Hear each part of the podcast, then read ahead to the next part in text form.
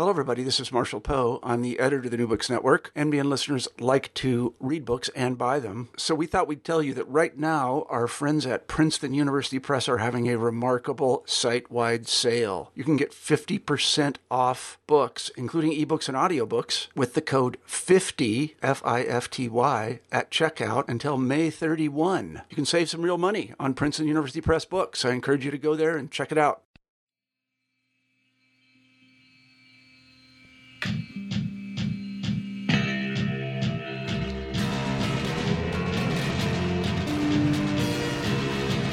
Hello, everyone, and welcome to New Books in French Studies discussions with scholars of France and the Francophone world about their new books. I'm your host, Roxanne Panchasi. My guest today is Darcy Fontaine, the author of Decolonizing Christianity Religion and the End of Empire in France and Algeria. And the book was published by Cambridge University Press in 2016. Hi there, Darcy. Hi. Thanks so much for taking the time to speak with me today. Thank you. I'm very happy to be here. Would you get us started by telling our listeners a little bit more about yourself and what got you interested in working on the history of decolonization in France and Algeria? Sure, absolutely. Uh, so I am currently an assistant professor of history at the University of South Florida in Tampa. I've been teaching since I finished graduate school at Rutgers University in 2011. And I got started on this project. It took a kind of winding road to get there. Uh, when I first started graduate school, I was not working on Algeria or decolonization, but I was in fact working on a project about transnational uh, women's activism and pacifist movements and anti-fascist movements in the 1930s. And so I had started out doing this project and I'd done a couple years of research on it, um, and it just kind of wasn't going where I wanted it to go. And I had gone in to see my advisor, Bonnie Smith, and I just told her, Bonnie, this project isn't working. I don't really know what to do. I think it's just going to be over. And she kind of had this uh, famous response where she just was like, "Oh, thank God, this is going to be super boring dissertation." Um, and I was like, "Oh, okay. Well, thanks for telling me." Um, she's like, "Well, you had to figure it out for yourself." She's like, "What else have you got?"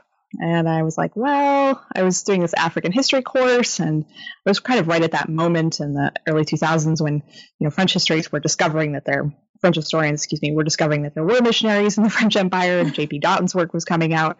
And I was like, well, okay, this seems like an interesting field. And I was like, I'll go see what happened in Algeria, right? And so I had gone to the uh, New York Public Library to see what kind of stuff they had. Mm-hmm. They didn't really have anything about missionaries per se, but they had this amazing pamphlet that I stumbled on, which um, is essentially part of the introduction of the book now, um, about these Christians who had, uh, you know, betrayed France by helping uh, Algerian nationalists during the Algerian War. And I was like, well, what is this? You know, and kind of tried to track down who some of these Christians were um, and what they were doing during the Algerian War, and that became the dissertation and eventually the book project. Because in addition to tracing the Christians themselves and, and trying to figure out what their engagement was in the Algerian War, it became a much larger project of trying to understand the role of Christianity in decolonization, both in the French Empire and sort of its broader impact on the world at this moment in time during the 1960s.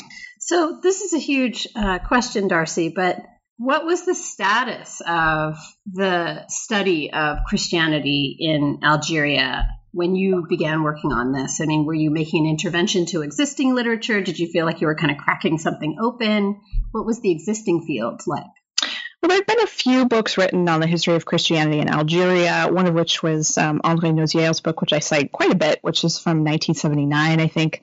But it's it's really more looking very specifically at Christianity during the Algerian War. There's some books that have been written on specific groups of Christians, um, about, uh, about the Mission de France, for example, and some books about individual Christians themselves. But there hadn't really been, and still hasn't really been, much written about uh, social histories of Christianity during the colonial period, for example. Mm. There had been a quite a lot of work that had been done by historians and sociologists of religion and Christianity in France. Almost none of it had done by been done by historians in the United States. So when I was doing, for example, my exam work and background reading before I went to go do the dissertation research, I kind of had the sense that like there was nothing. Mm. But when I got to France, I, I discovered that there is a very rich tradition of, of the history of Christianity and study of the history of Christianity, both theologically and sort of social history and sociology.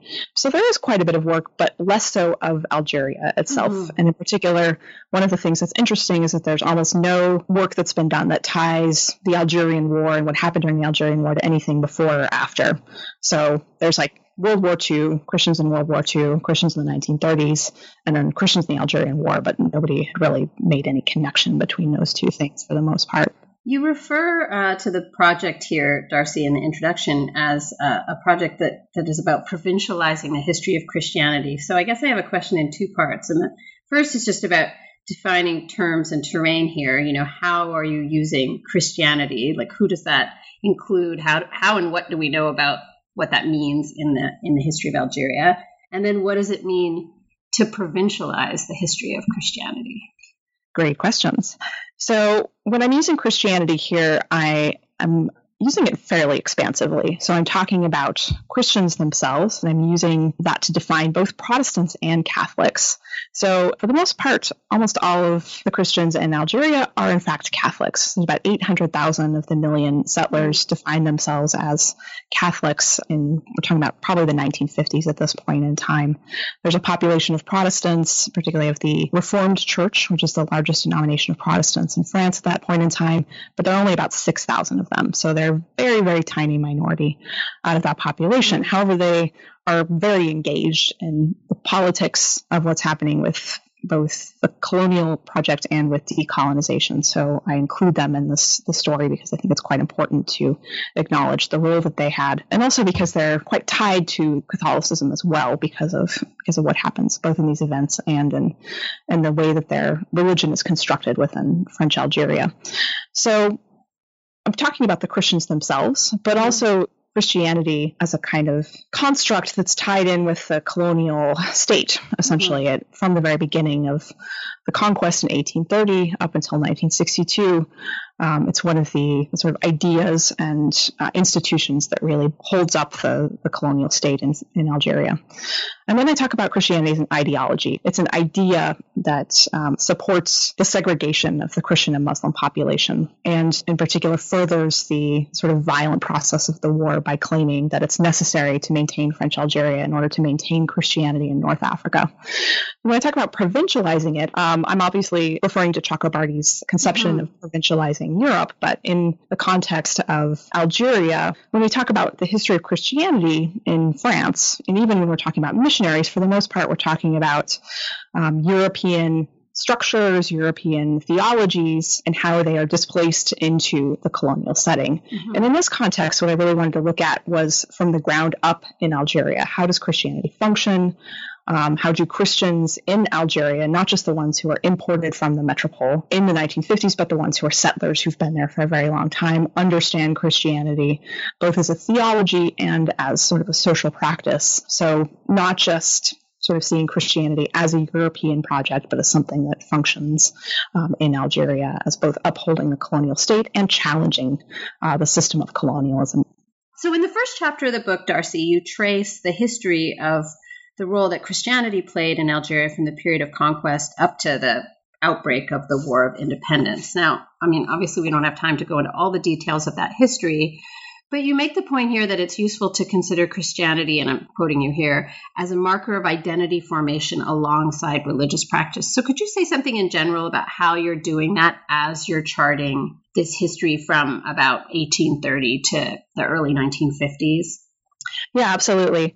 So, we're looking at the European settler population in Algeria. Obviously, by the 1950s, we have approximately 1 million European settlers who end up in Algeria. The vast majority of them are coming from Catholic countries, right? Many of them from France, but not just from France. Uh, you have a lot of Spanish settlers who end up particularly in Western Algeria around Oran. Mm-hmm. Um, people coming from Italy, from Malta, uh, from a wide variety of different places. And it's very difficult actually to trace and define religious practice, right? Mm-hmm. To determine who is a practicing Catholic. This is one of the things I was actually discussing with an archivist at the Archevêché, the Archdiocese of Algiers.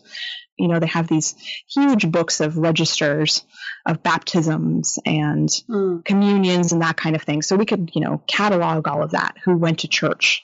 But that's actually not necessarily the best way to do it because people didn't necessarily always go to church, particularly if they were working class, mm-hmm. right? So there's all kinds of history and sociology of religion that determine that that's not always the best marker of tracing uh, religiosity or people's faith. And for the most part, what we can say in Algeria is that people would have determined themselves Catholic even if they didn't necessarily go to church. Because even by the 1930s, when you see a lot of anti clericalism coming in, uh, people are turning to communism, they might still define themselves culturally as Catholic.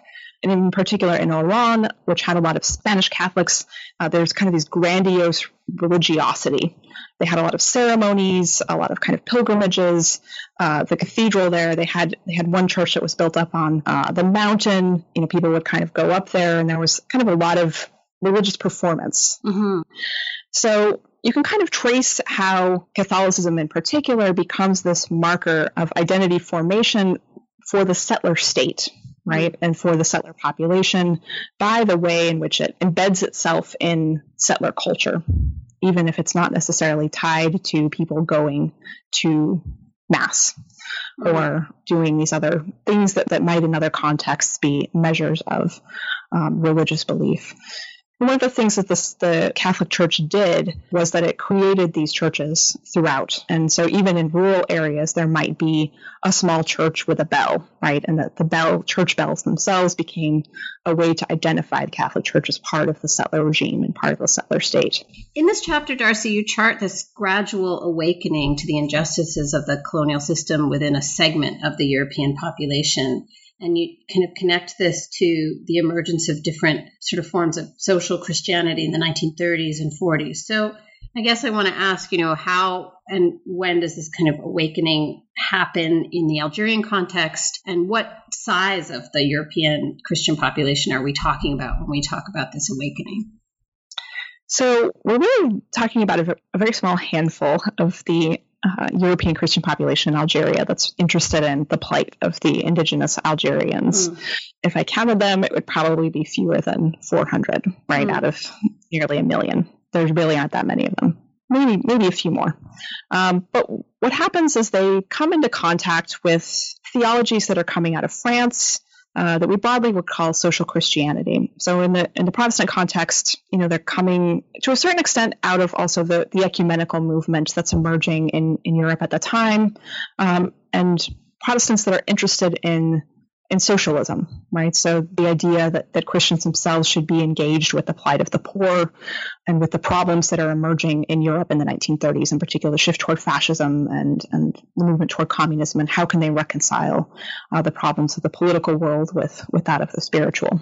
And a lot of this uh, the kind of theological work that's going on is in both upper level theological movements and discussions in seminaries and so forth, but in youth movements and in particular in scout movements, um, which are becoming extremely important and, and prominent in, in Europe by the 1930s.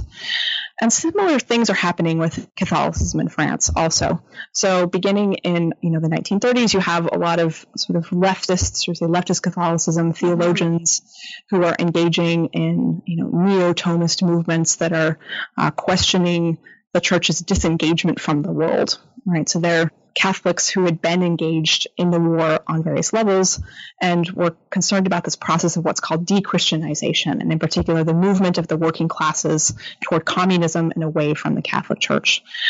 And so what emerges out of this is, comes to be called the new missionary movement and the idea that Catholics need to become engaged to draw the working classes back into Catholicism. And so the the sort of first movement of this is what's known as the JOC, or the Jeunesse Ouvrière Chrétienne, which comes out of Belgium in the 1920s and then into France. Mm. The idea that youth will go into sort of their various youth com- communities, in particular the young workers' communities, and be kind of missionaries to the working classes.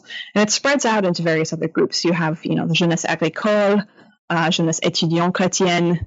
So each of these groups goes into their own milieu um, and is a missionary to that group to kind of draw them back into Christianity. And there comes to be a more, even more radical movement out of this um, in 1941 with the establishment of the Mission de France, um, which is where priests themselves come to be kind of missionaries right into into various in particular working class communities um, but also more rural communities because there's they've lost a lot of priests by the early 1940s and the seminary in Lisieux, which is founded to help train priests for this missionary activity, is quite radical in the sense that these priests are trained in Marxism. They're trained in these in these new theologies of, of leftist Catholicism, uh, but they come to be known as progressistes, which is this you know very uh, dangerous and nasty word um, in Europe by the late 1930s and early 1940s, particularly for the Catholic hierarchy, which is becoming more and more anti communist and kind of violently anti communist. And it's very suspicious of the work that these priests are doing. So, all of these kinds of more radical theological movements that are happening in France that are being condemned by the Vatican as being too engaged with Marxism are also emerging in Algeria. But the questions that they're asking are very different because they're not just going to engage with the working classes, they're engaging with the Muslim population. And so they're asking about colonialism. How did we get in the state of segregation uh, of the you know wealthy European population and the completely impoverished uh, Muslim population that's here? What does this mean theologically? What does this mean sociologically? And what do we need to do to engage with it. So by the early 1950s, it's in particular students. There's a few priests, kind of radical priests that are engaged with us, but it's student groups, scout groups that become the most radically engaged in this, this problem of Algerian colonization. So, Darcy, that covers quite a period of time, and I just wonder about the role of the war, not the Algerian War, the Second World War, in this period as things are you know changing in in France, but also the impact in Algeria. I mean, I know that's kind of huge, but did World War II catalyze something in particular with respect to Christianity in Algeria? I think to a certain extent it did. Both Algerians and Christians were called up. Things kind of became crystallized to mm. a hmm. certain extent because most of the Christian population supported Vichy, right? That had been the the normal way of things, right? You support your political leaders. Plus, they were fairly conservative, so you know the National Revolution made sense, right? Kind of getting rid of these these leftist theologies, you know, made sense. So a lot of what happens um, in terms of activism, particularly leftist activism within the church, happens in the aftermath of World War II. When you see a lot of the the kinds of engagements in the aftermath of Sétif, for example, which was you know horrific, but the European population uh, the reaction of the European population in general was just to kind of like blow it off, mm. right? This is a thing, you know, that was the fault of the Algerians. They should never have been out there anyway, right? You know, it's uh, it's a catalyst for the the Algerian population, but for the Europeans, they just don't want to think about it at all. Mm. So there's there's kind of momentum out of those who were engaged with with the questions of colonialism, and you can see it both in you know the kind of European publications um, Esprit, the more leftist ones that are thinking about colonialism, both in terms of, you know, there's 1947 in Madagascar, there's uh, what's happening in, in Indochina that's really pushing for questions of colonialism to kind of come out. But it's not until you, really the early 1950s that things start to get kind of a little bit more um, heated up and, and, engaged with, with even the leftist uh, Christian population in Algeria. The figure who emerges, Darcy, really from the beginning of the book, but especially in this uh, first chapter, is Léon Etienne uh, Duval. Could you tell us a little bit about him and his significance to, to this history? So he was a priest who was born, he was born in Savoie, or at least he kind of emerged um, as a major Catholic figure in the Savoie and the Haute-Savoie during World War II. Um, and that was an important area, obviously, during World War II, because that's where a lot of the uh, rescue operations of saving Jews and various others who needed to escape out of France were taking place. Mm. that really marked him. Uh, he talked about in a lot of his memoirs and interviews later in his life. Um, he ended up coming to Algeria in 1947 when he was nominated as the Bishop of Constantine and Hippo, uh, which is an important diocese. There's there's really three major canonical dioceses in Algeria. Fourth one was later added in the Sahara, but you have Algiers, you have Oran, and then Constantine and Hippo. And of course, it's it's named very clearly to reflect the ancient canonical diocese of St. Augustine. So he's he's named in this region. It's the region in eastern Algeria, it borders on Tunisia. It's a very conservative area. Constantine, even today, is a very conservative city, conservative around Islam rather than Christianity, obviously. Mm. But it's it's this kind of dramatic city built on these gorges, and then it's a mountainous area that encompasses some of Kabylia and then um, kind of eastern Algeria. It's a very unsettled area. He arrives at a time when the, the church hierarchy, which in Algeria I think is also important to note, it's very different than the rest of the French Empire. Mm. It's connected to the Archdiocese of Aix-en-Provence. You know, all these bishops and archbishops are named from France. You know, Algeria is essentially part of the metropole rather than a colony. Mm. So he, he moves to uh, Algiers in 1954, a few months before the start of the Algerian War, and becomes this really kind of mythical figure But from the very beginning, he tries to maintain this line that he wants to, you know, maintain the unity of the Catholic Church, but he also wants to kind of maintain peace between all the religious communities. It obviously becomes quite impossible once the Algerian War breaks out. The, the propaganda very early on comes to be seen as this war between the Christian and the Muslim populations. The Jews are kind of stuck in the middle somewhere, you know, depending on what side they, their personal leanings happen to, to be on and he, for a wide variety of reasons, based on different positions that he takes on, on various issues, people see him as this kind of huge religious figure in Algeria. And so people who uh, end up being arrested and tortured, and this includes Algerians in particular, write letters to him believing that he can intercede on their behalf with the French authorities. He gets tons and tons of hate mail. In his archives, there just there's just, you know, files and files and files of the hate mail that he got from Catholics for the most part. Um, who believe that he'd betrayed them, and he comes to gain the name Mohammed Duval. He'd made uh, several private intercessions with the government, government officials and military official, officials protesting torture, protesting various other violent atrocities that had taken place. Um, and he supported what he thought was kind of morally right through through everything in the war.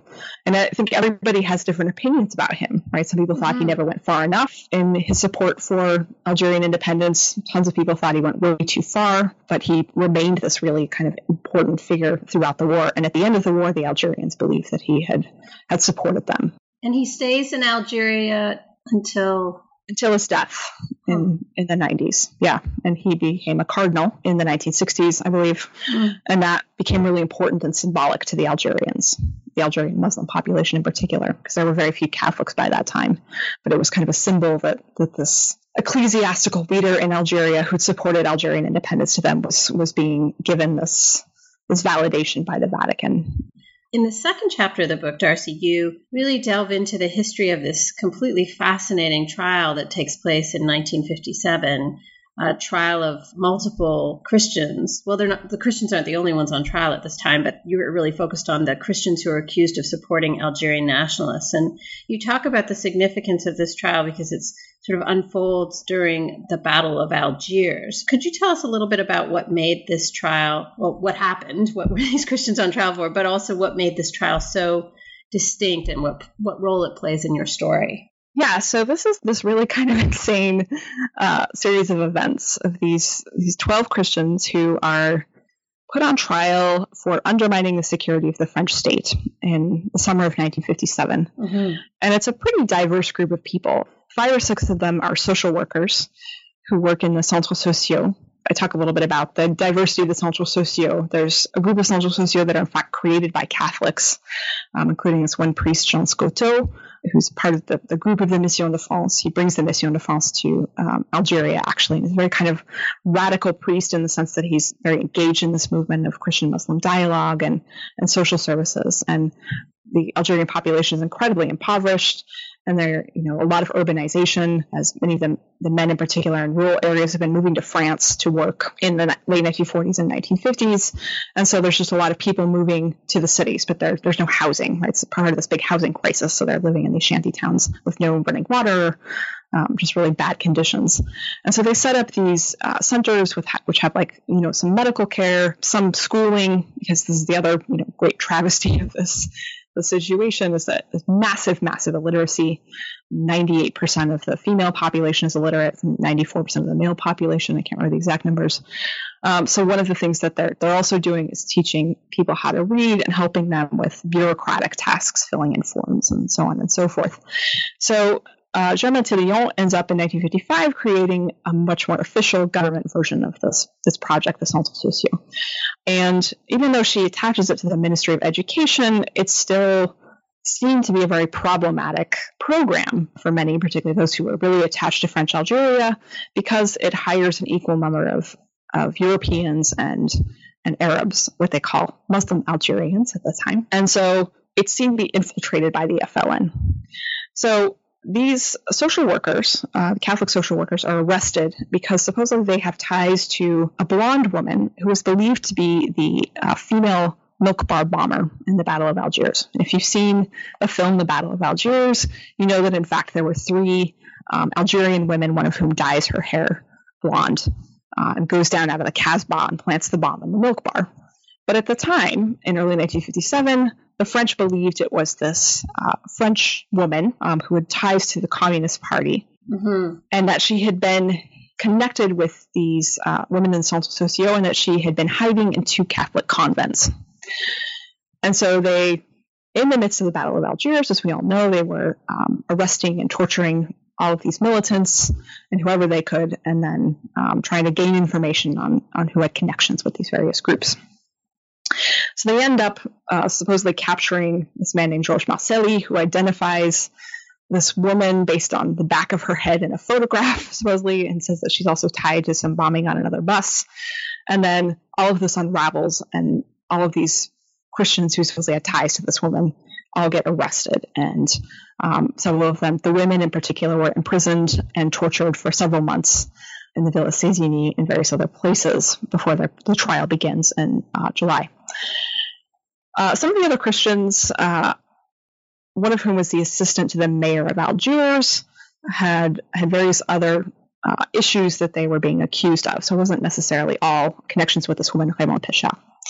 But anyway, the trial begins, and it's this massive drama, right? That the idea that these 12 Christians, and in fact, there's 23 other Algerians on trial with them that hardly ever get talked about, in fact, but you see newspaper headlines in all the newspapers in Algeria, many, many newspapers in France, talking about the, the trial of the Chrétien progressiste. And of course, as I try to kind of indicate, I think it hopefully is very clear why the term progressiste is so explosive, mm-hmm. right? That it's that it's not just uh, an adjective, right? That it means very clearly communism, mm-hmm. and it's a very pejorative term uh, within any kind of Catholic context because progressisme uh, has been condemned by the Vatican. So just even calling them the Chrétien progressiste in any kind of you know publication condemns them automatically as having some kind of invalid theology, and it's very polemical. So there's all this discussion about what they did, right? Whether they were tied to the milk bar bomber, whether they were hiding the milk bar bomber. There's no discussion in any of the publications about the fact that they had been tortured for several months. And then I talk about the fact that, in fact, the military already knew that this woman that they had, they had been hiding was not the milk bar bomber because they'd captured the woman that they believed was the milk bar bomber, the Algerian woman. So my claim is that the entire thing is just a show trial and it's very much tied into what's happening in the Battle of Algiers, mm-hmm. and in particular, General Massu. Uh, Massu really believed himself to be a good Christian and defined the project that he was doing in Algeria as a Christian project. And in his, you can really see this very clearly in his memoir, where he writes about himself as a Catholic who's acting as this kind of you know civilizing mission project in the footsteps of these you know 19th century colonizers and that he's in this ideological fight against in particular two evil men duval and scotto and kind of the best way that he can prove that his christianity's right and theirs is wrong is this you know big public trial where he puts the progressist vision you know, on trial itself. Right. And it ends up not really working out as well for him. But it's this really kind of clear moment where Christianity, where we see a demonstration of how key uh, Christianity as an ideology becomes in what's happening in Algeria. And you note this difference um, in terms of the outcome of the trial and its impact between those Europeans who were those European Christians and the the Muslim Algerian defendants. Do you want to say something about that? Yeah, I mean, they, they essentially say, all except for one of the Christians, uh, a man named Pierre Coudre, who uh, claimed that what he was doing was, was political and he was trying to help the Algerians in their fight for independence. Um, but all of the other Christians got off, right? That they, they, they didn't have to serve any prison sentences except for Pierre Coudre. And all the other Muslim Algerians on trial did, because what the what the judge ended up saying was that their actions were necessarily political because they were fighting for independence. But the Christians were engaged in Christian charity, which is what the, their their defense ended up being. But everybody else was engaged in a political project, therefore they were guilty of some crime because Algerian independence could not happen. Right? It was this was a crime against France. So in this in this chapter on the trial, Darcy, you you know certainly engage with what people uh, in the metropole are saying and thinking about Christians in Algeria. But the next chapter of the book really focuses on French Christian responses to the war.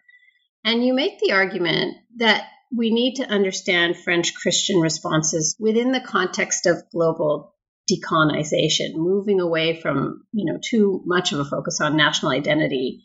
Could you tell us a little bit more about what that claim means and how you are in response to other historians or scholars who are thinking about the Algerian War and, in particular, the French Christian responses to the war? Yeah. So, as I mentioned, I'm certainly not the first historian to look at, at French Christianity in the context of the Algerian War. Mm-hmm. But a lot of what historians have looked at previously is mostly French intellectual Christians. And a lot of what comes off is that, you know, French intellectuals end up writing treatises against torture. And obviously, these are extremely important because they help transform metropolitan opinion about torture. And that, that obviously we should, we should consider. But one of the things that I talk about is this is, this is a very limited viewpoint if we're thinking about Christianity and its role in the Algerian War and in mm-hmm. decolonization more generally, in part because of you know what Todd Shepard has shown about how the vast majority of the French population doesn't really support Algerian decolonization and independence until very late, until you know after 1959. And even a lot of these people, these Christians who are writing about torture itself, aren't writing about Algerian independence. They're writing about torture. And the frame in that they're doing it is not actually a, necessarily even a theological frame. They're talking about how they can, you know, tortures against French honor. There's a lot of, uh, you know, the comparison with the Gestapo or Nazis in particular that comes out of this, this way of thinking about the relationship between France and torture in between, particularly 1955 and, and 1957. So it's not as though and there's been kind of this kind of heroic myth that's been created about these these men in particular mm. as though they they were they were really magnificent for having written about torture and therefore we should see them as these great defenders of Algerian independence but they they very rarely wrote about Algerian independence and if they did it was it was late mm. as well um, so what I'm kind of arguing here is that we need to kind of look at a broader picture of what was happening during the Algerian War, both on a level of thinking about um, different groups of people and also how it was responding to these bigger questions about decolonization more generally. One of the things I'm interested in is, is what institutions were saying, uh, responding not only to questions of torture, but Algerian independence, right? Could that be a legitimate thing? And then how were Christians themselves understanding what was happening around these issues? Mm-hmm. I think this is really important because one of the things when you look at, you know, all the reflections and the discussions going on in the French hierarchy in France, um, and the, particularly the ACA, the Association of Cardinals and Archbishops, which is the, the big association that mm-hmm. runs the hierarchy, they made very, very few statements uh, publicly about the Algerian War nothing about independence. Mostly it was like, uh, there was, you know, a statement or two about torture, but it was very vague. You know, it was like, you should not do anything that harms people, you know, things right. like that. Um, and it was like, okay, that means nothing, right? And very similar kinds of things with the French Protestant Federation, which is the umbrella organization for French Protestants. Mm. And so what you see is that there's just a, there's a lot of discussion about this, but they can never really come to an agreement on what they're going to say. And this becomes extremely troubling for Christians in France, and in particular for young men, right, who get called up in the draft or have mm. to go to Algeria, right, because the both churches like refuse to make statements on this and to give guidance to these these poor men who are like, well, what do we do in these circumstances right. when we're faced with these things that we have to do that we don't want to do?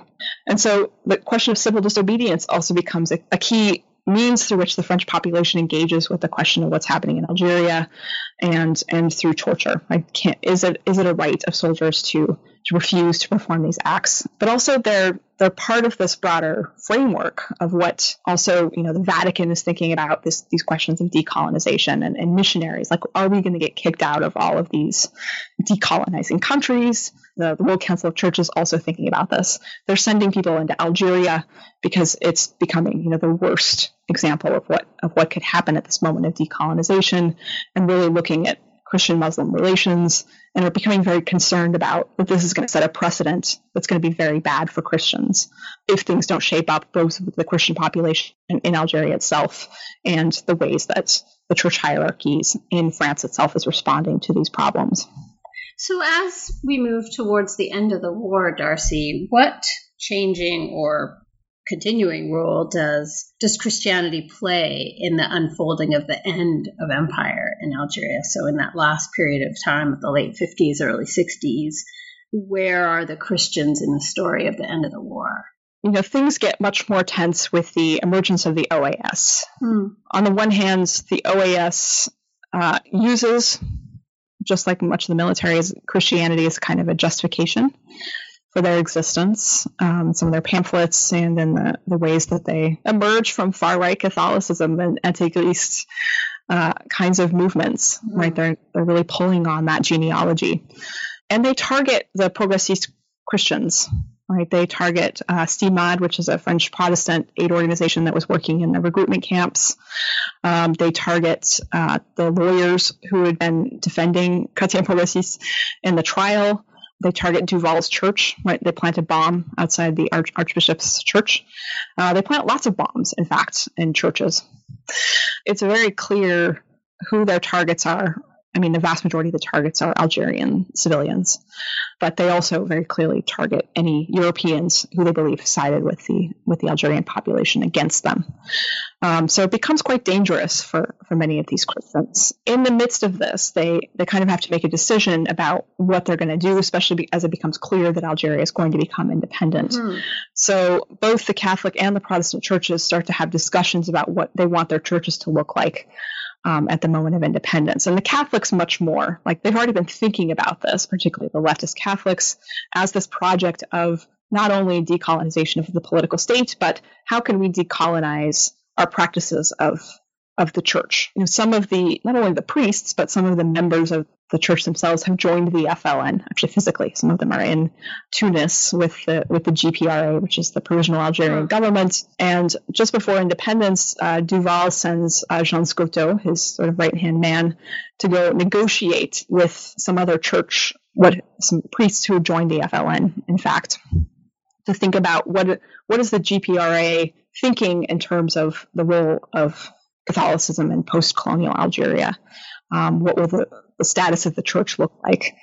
I think it's really important to note that because there are representatives of the Catholic Church in the GPRA, or at least connected to the GPRA, they can negotiate directly with them because there were these Catholics, even if there's a very small number, um, who very visibly sided with the FLN and sided with the Algerians. And Duval, even though he doesn't, you know, necessarily has not made public statements about Algerian independence, he is viewed to be somebody that supported Algerian independence, and that makes a huge difference for the Catholic Church, I think, at the moment of independence.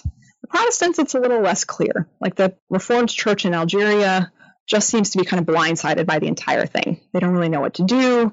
They're very confused about a lot of things, and they, they don't really know even know how to kind of negotiate these policies or what's going to happen to them at the at the moment of independence. But they're in some ways they're also protected because they have they have Cimade, which is this this aid organization that's been working with the FLN at various levels that can kind of protect them as well um, from getting simply, you know, kicked out of the country at independence. Mm-hmm. So it ends up working fairly well for the Christians that want to stay.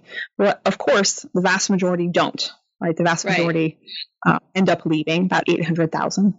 Um, and so the ones who stay really kind of engage in this very, you know, active process of of both rebuilding the church from the ground up and transforming it into something very different than what it had been before.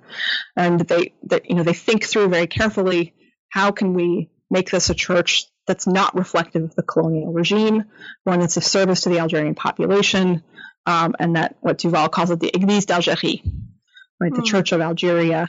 Um, that's that's not just a church for the European population, but that serves as well the Algerian population. And one of the kind of big symbolic things that they do is they hand over the Cathédrale Saint Philippe, which was the, the seat of the, the archbishop, which had been the Ketchaoua mosque before uh, 1830, before the conquest, back to the Algerian government um, at independence to kind of demonstrate their supposedly their good faith in this this moment of transition.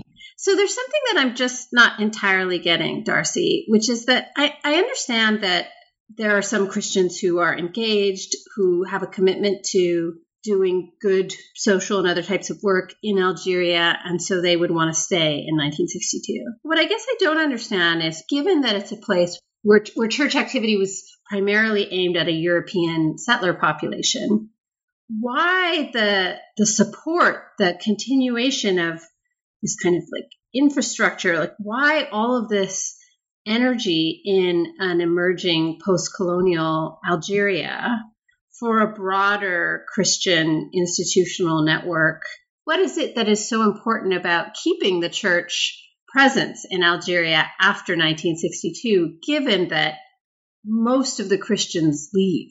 That's a very good question. I think a lot of it has to do with um, seeing this as this radically transformed situation. I mean, it is this project of decolonizing the church, mm-hmm. right? So, how can we make this church, which had been essentially a colonial institution, into one that becomes an institution that serves the Algerian population? Mm-hmm right so what can what can we do with ourselves right so many of these people who stay are, are priests yeah. or they're uh, nuns and, and various other people who had been teachers right they've been teaching in the catholic schools and and obviously laymen and women as well um, who, who have various other jobs but who had been in part committed to algerian independence for theological reasons right because they'd seen it as a christian project to liberate uh, the Algerian people from the chokehold of French colonialism. Mm-hmm. And so they see in the possibilities of, you know, this project of Algeria as this, you know, kind of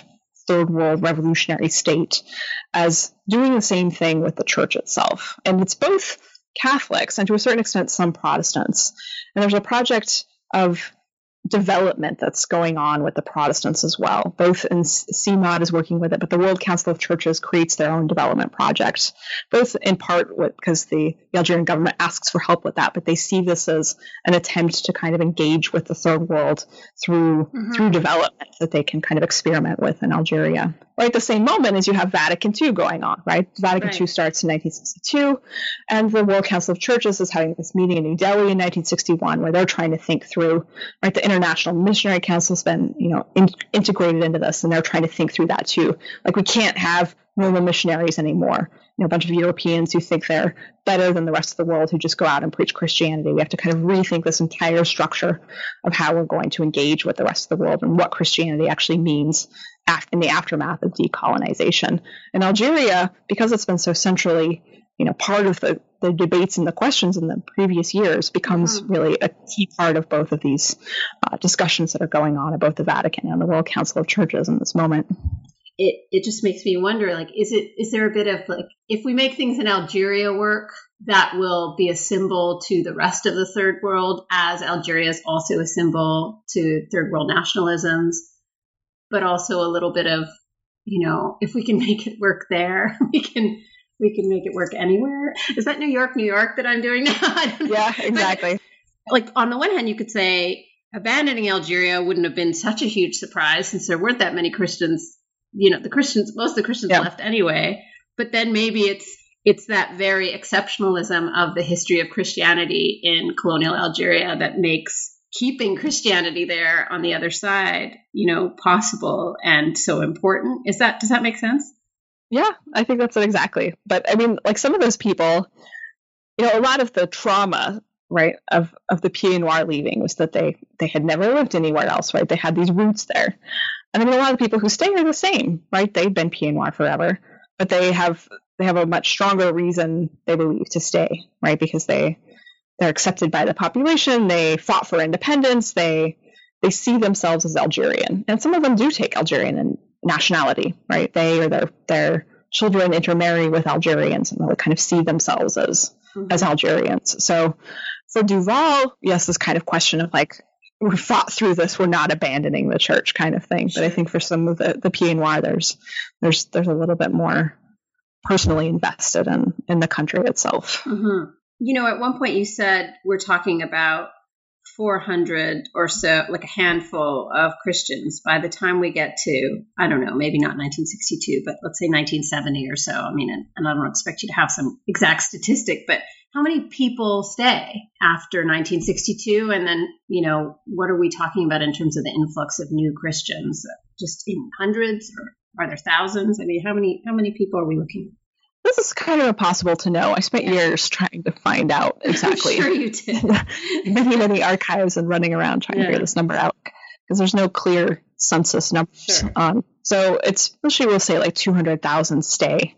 Some of those just don't have the means to leave, right? They can't can't necessarily leave. But then you have an influx of probably like 25,000 coopérants who come in initially, and then that, that kind of like people are moving in and out on short-term contracts. It's hard to say who's like coming and staying because they they need specific types of people and and people are coming from a wide variety. That's 25,000 people from France, but then there's people coming in from you know the Soviet bloc and and various other places um, as well.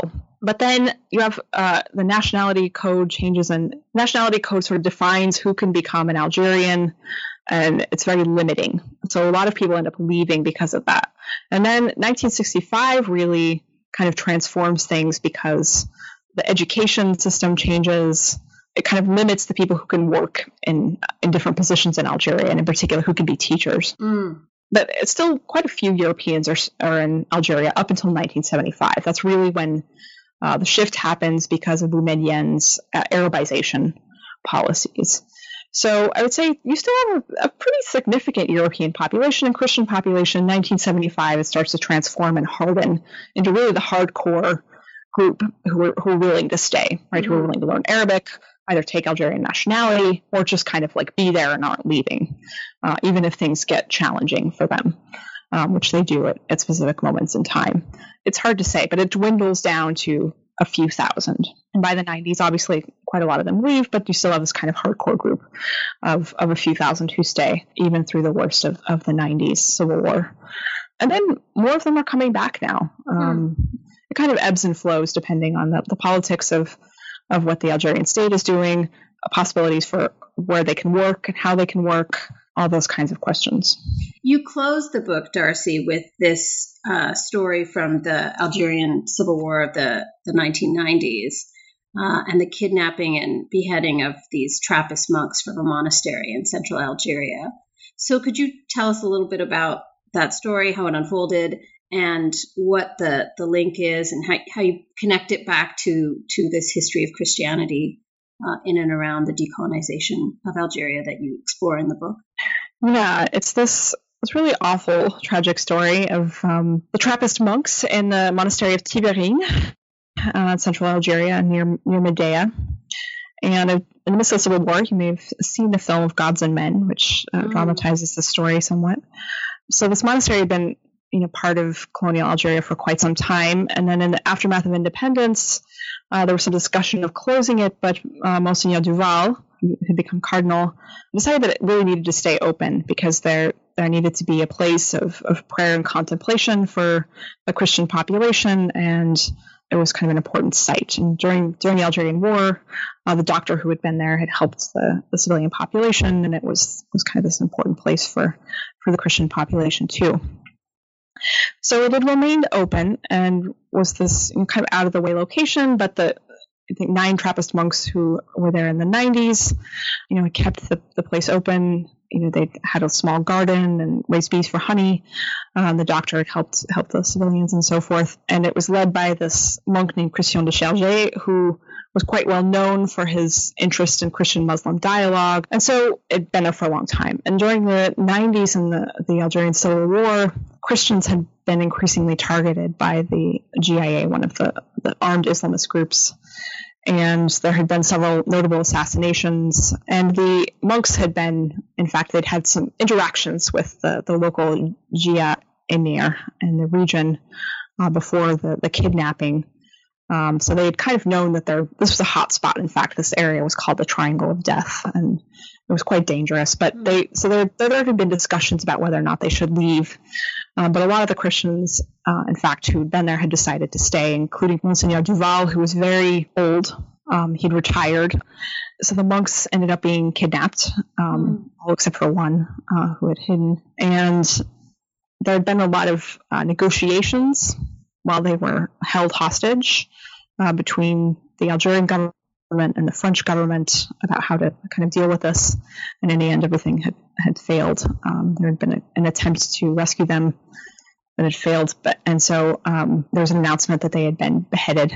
And it was announced that they could find the bodies, but in fact, all that was found was the heads, which has led to all kinds of speculation about what exactly had happened mm. um, to them, whether it was the, the GIA or Algerian government. Anyway, nobody nobody knows exactly mm. um, what happened, um, and it was this really obviously very tragic event and the day that, that they found the, the heads of the monks was the day Monsignor Duval had died as well. Mm. So they ended up holding um, a joint funeral for all of them at uh, Notre Dame d'Afrique in, in Algiers, and then buried the monks um, at the monastery in Tibhirine, which still remains this kind of holy site for the uh, Catholic Church in Algeria. Mm-hmm. And obviously, the Civil War ended, and um, he's kind of moved on and now the, the, the, monks, in fact, have been beatified by the, the Pope. There's possibly going to be a um, ceremony with the Pope in Oran in the coming months. Nobody's quite sure exactly what, what will happen with that. The Algerian government has given its permission for the Pope to attend the ceremony, but the, there's been no announcement from the Vatican about it. But this would be, uh, I mean, kind of this major event, the first time a Pope had ever gone to Algeria Mm. And in particular, this uh, ceremony of the beatification of these um, monks that were killed during the Algerian War, I think, would be something quite interesting, especially for this pope that's kind of uh, positioned himself as mm-hmm. as being a defender of, of the you know global South. Um, I don't quite know exactly what to make of make of all of this, if it will even happen. But even when the events took place, when Monsignor Duval died, there was this kind of massive outpouring of support from the Algerian Muslim population even as you know the, the Christians were a handful of casualties in this you know civil war that killed 200,000 civilians. So I mean they they were very symbolic in that instance because they were they were European targets. But one of the reasons I ended the book with this was because you know the Christians who stayed obviously were in great danger, but the reasons that they stayed was they believed that it was necessary to remain in solidarity with the Algerian Muslim population who couldn't leave. Right? They had mm-hmm. the possibility to leave, but they believed that it was important for them to stay, whether they did it in life or in death. Part of what Tibhirine represents is that you know this was this kind of moment of of solidarity with with the Algerians and that. So you know it was it was this dramatic incident, and mm. I think it's symbolic of the way that the Catholics who continue to stay there position themselves currently in in Algeria and think of themselves as having a place in Algerian society, and from what I can kind of tell, are accepted for the most part within that. I think it's an interesting thing you don't really see that in a lot of other mm. Places where the Christians are such a tiny minority.